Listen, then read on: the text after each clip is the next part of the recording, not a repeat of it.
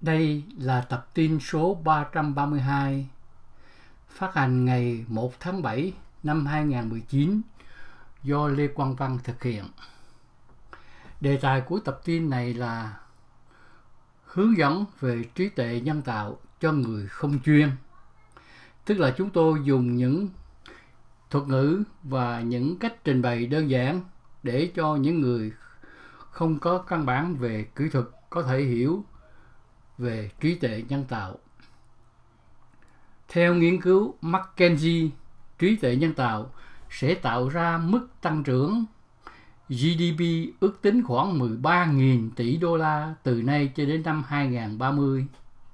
Để so sánh, GDP của toàn bộ Hoa Kỳ là khoảng 19.000 tỷ vào năm 2017 thì đủ biết thu nhập về trí tuệ nhân tạo cao đến như thế nào.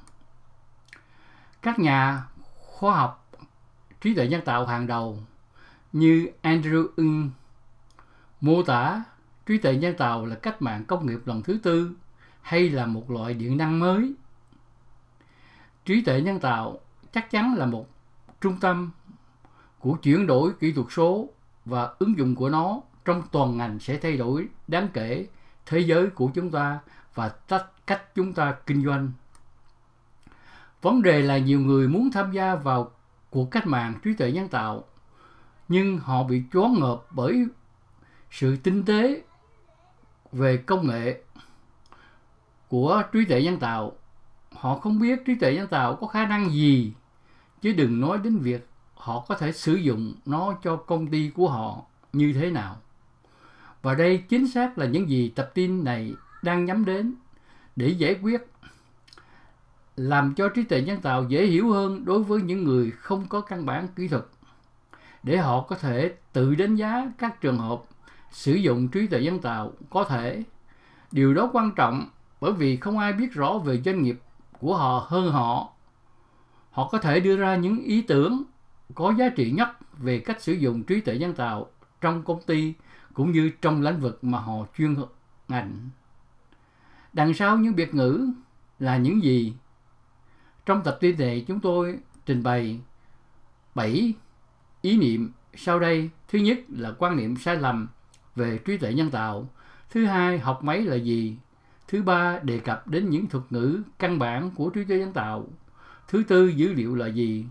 Thứ năm, bạn làm thế nào để bạn có được dữ liệu? Và thứ sáu là sự lạm dụng dữ liệu và thứ bảy là tóm tắt về trí tuệ nhân tạo. Điều đầu tiên chúng tôi muốn trình bày là quan niệm sai lầm về trí tuệ nhân tạo. Có rất nhiều cường điệu không cần thiết xung quanh trí tuệ nhân tạo, mà phần lớn là do quan niệm sai lầm phổ biến mà nhiều người mắc phải. Trí tuệ nhân tạo có thể được tách thành hai phần hoặc hai ý tưởng. Phần đầu là trí tuệ nhân tạo hẹp điều này mô tả trí tuệ nhân tạo giỏi về một nhiệm vụ cụ thể chúng được đào tạo và phát triển ví dụ đây có thể là một hệ thống trí tuệ nhân tạo dự đoán giá nhà dựa trên dữ liệu hoặc thuật toán đề xuất về video của YouTube. Các ví dụ khác như là bảo trì dự đoán, kiểm soát chất lượng, vân vân. Trí thông minh nhân tạo hạn này hạn chế hay là hẹp là một công cụ rất mạnh và nó sẽ bổ sung rất nhiều giá trị cho xã hội của chúng ta trong những năm sắp đến, ngay cả hiện tại tất cả những tiến bộ mà chúng ta thấy trong những năm gần đây và những gì chúng ta liên tục nghe về tin tức đã xảy ra trong lĩnh vực trí tuệ nhân tạo hẹp. Những bài báo hấp dẫn này khiến mọi người nhận định sai lầm rằng khoa học đã đạt được nhiều tiến bộ trong trí tuệ nhân tạo, tổng hợp hay là trí tuệ nhân tạo hoàn toàn bộ. Nhưng trong thực tế, chúng ta chỉ đạt được tiến bộ trong trí tuệ nhân tạo hẹp, tức là hạn chế. Bây giờ chúng ta hãy đi vào quan niệm định nghĩa của trí tuệ nhân tạo tổng hợp hay là toàn bộ. Artificial General Intelligence, viết tắt là GI. đây là mục tiêu cuối cùng của trí tuệ nhân tạo một hệ thống máy tính thông minh hoặc thông minh hơn con người. Một trí tuệ nhân tạo tổng hợp có thể thực hiện thành công bất kỳ nhiệm vụ trí tuệ nào mà con người có thể làm được. Đây cũng là một phần của trí tuệ nhân tạo làm tăng sự sợ hãi nhất ở mọi người. Họ tưởng tượng một thế giới nơi máy tính thông minh hơn con người rất nhiều, nơi gần như mọi công việc đều được tự động hóa và thậm chí giống như là trong phim Kẻ hủy diệt. Đây là những cường điệu không cần thiết.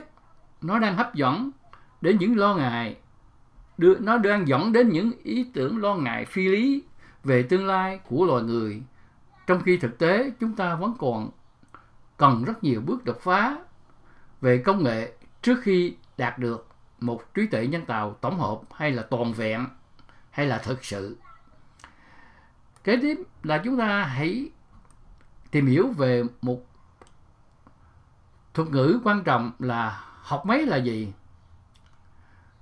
Bạn có thể nói rằng học máy là một công nghệ xương sống của trí tuệ nhân tạo. Nó sử dụng các kỹ thuật thống kê để cung cấp cho máy tính khả năng học hỏi. Ví dụ như cải thiện dần hiệu suất của nó trên một nhiệm vụ cụ thể, từ dữ liệu mà không còn được lập trình rõ ràng học máy là một công cụ của trí tuệ nhân tạo tạo ra tất cả sự cường điệu và cho phép gần như tất cả các giá trị được tạo ra thông qua các hệ thống trí tuệ nhân tạo nó cũng có thể được tách thành một phần các phần khác nhau nhưng chỉ một phần chịu trách nhiệm cho 80% giá trị được tạo ra thông qua học máy. Những gì chúng ta đang nói là học tập giám sát.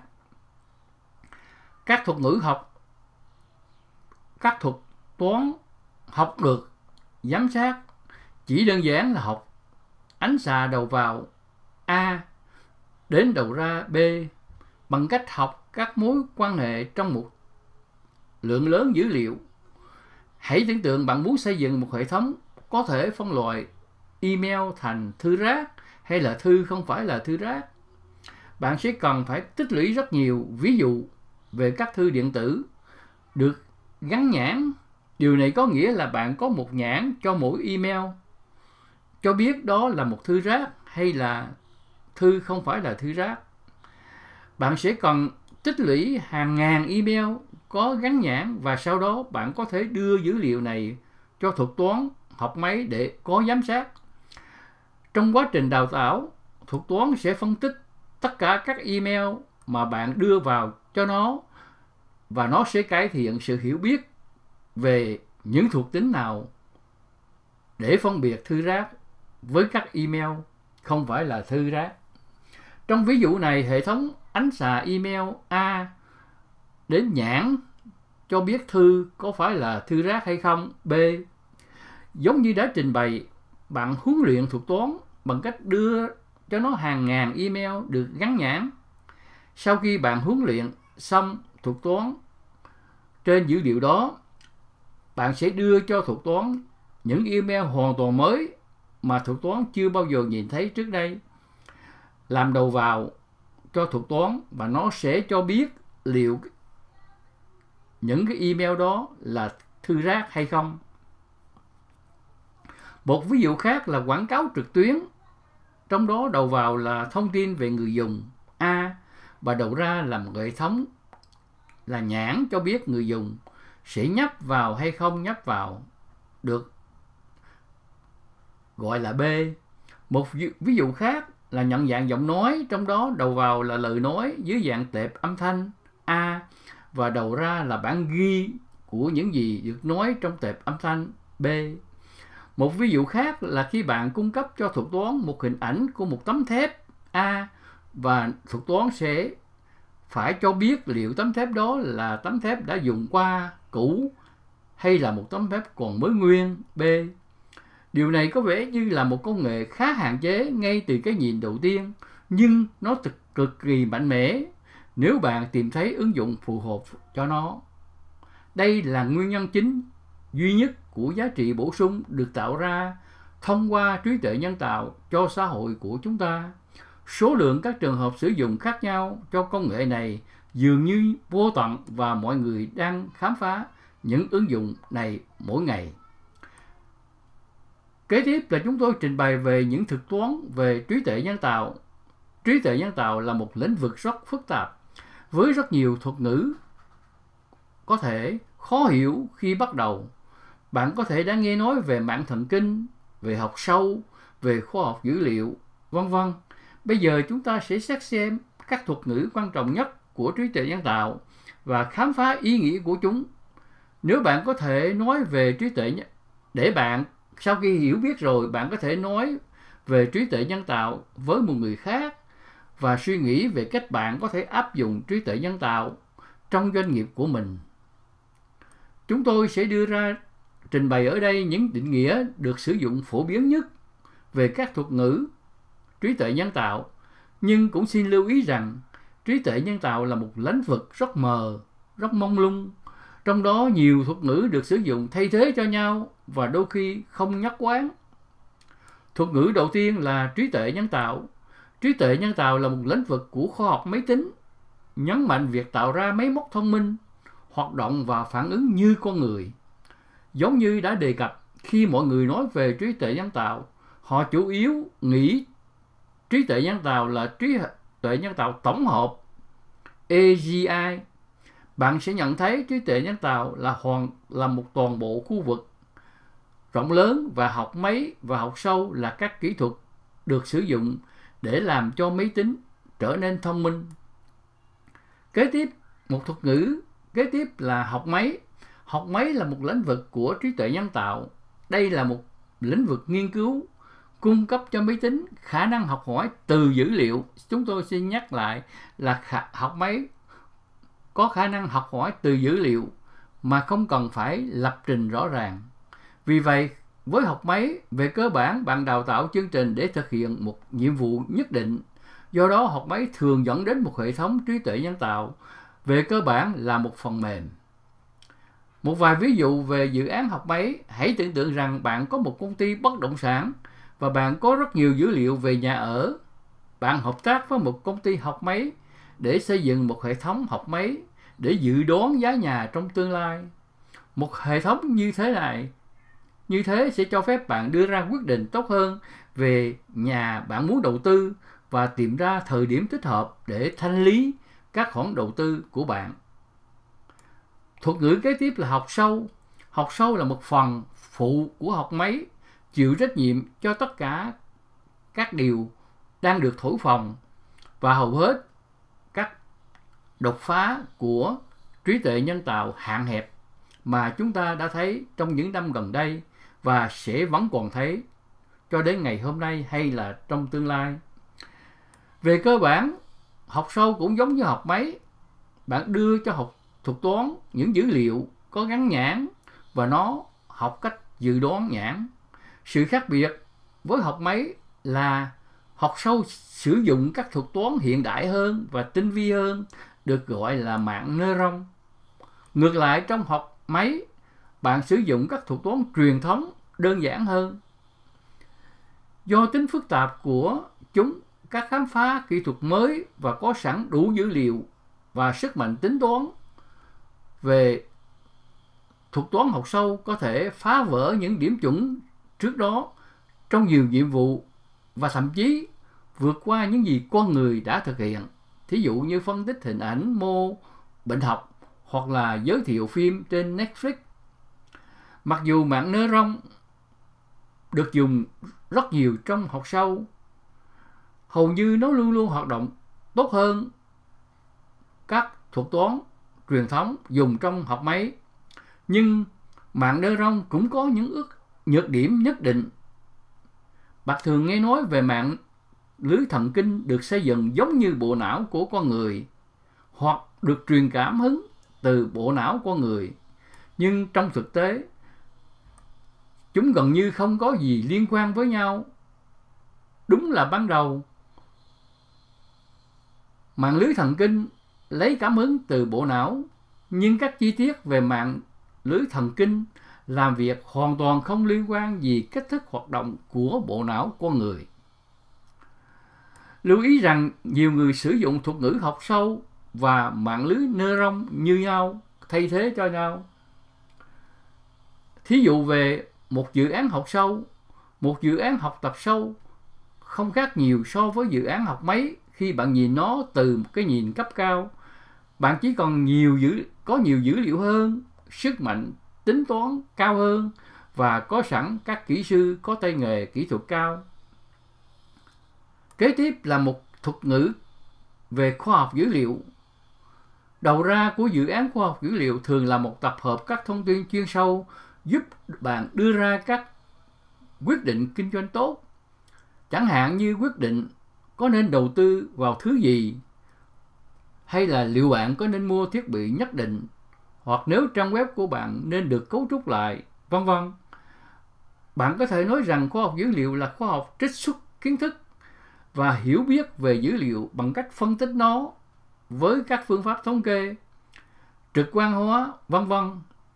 Đầu ra của khoa học dữ liệu thường là các bài thuyết trình hoặc các bản trình bày tóm tắt, kết luận cho các giám đốc điều hành, các nhà lãnh đạo hoặc nhóm sản phẩm để đưa ra quyết định nhất định. Một ví dụ về dự án khoa học dữ liệu, hãy tưởng tượng rằng bạn đang ở trong ngành quảng cáo trực tuyến. Bằng cách phân tích dữ liệu bán hàng của công ty bạn, các nhà khoa học dữ liệu cho bạn thấy rằng ngành du lịch không mua quảng cáo từ bạn. Do đó, kết quả là bạn có thể chuyển các nhóm bán hàng của mình tập trung sang các công ty của ngành du lịch. Một ví dụ khác, hãy tưởng tượng rằng bạn đang điều hành một doanh nghiệp thương mại điện tử và bạn thuê một vài nhà khoa học dữ liệu để hiểu thêm về doanh nghiệp của bạn. Kết quả của dự án này có thể là một sản phẩm trình bày kế hoạch về cách sửa đổi giá để tăng doanh số tổng thể hoặc hiểu biết về cách tiếp thị sản phẩm cụ thể hiệu quả hơn.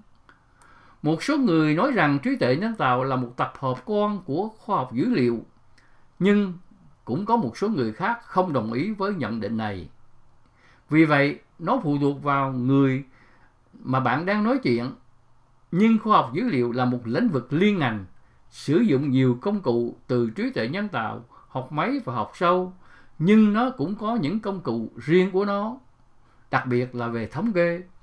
Mục tiêu của nó chủ yếu là thúc đẩy việc hiểu biết kinh doanh.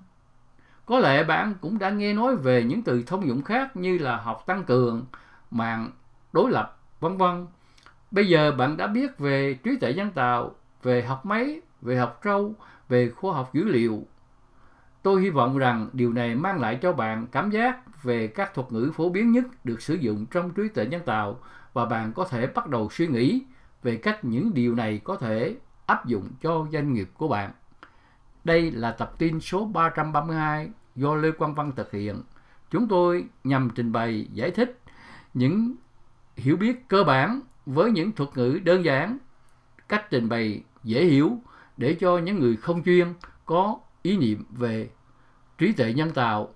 Trong đó chúng tôi cũng phân biệt trí tuệ nhân tạo hẹp và trí tuệ nhân tạo tổng thể và đưa ra những thuật ngữ đơn giản để các bạn có thể nắm bắt được vấn đề. Xin cảm ơn các bạn và mong các bạn đón nghe các tập tin kế tiếp do Lê Quang Văn thực hiện. Xin thân chào.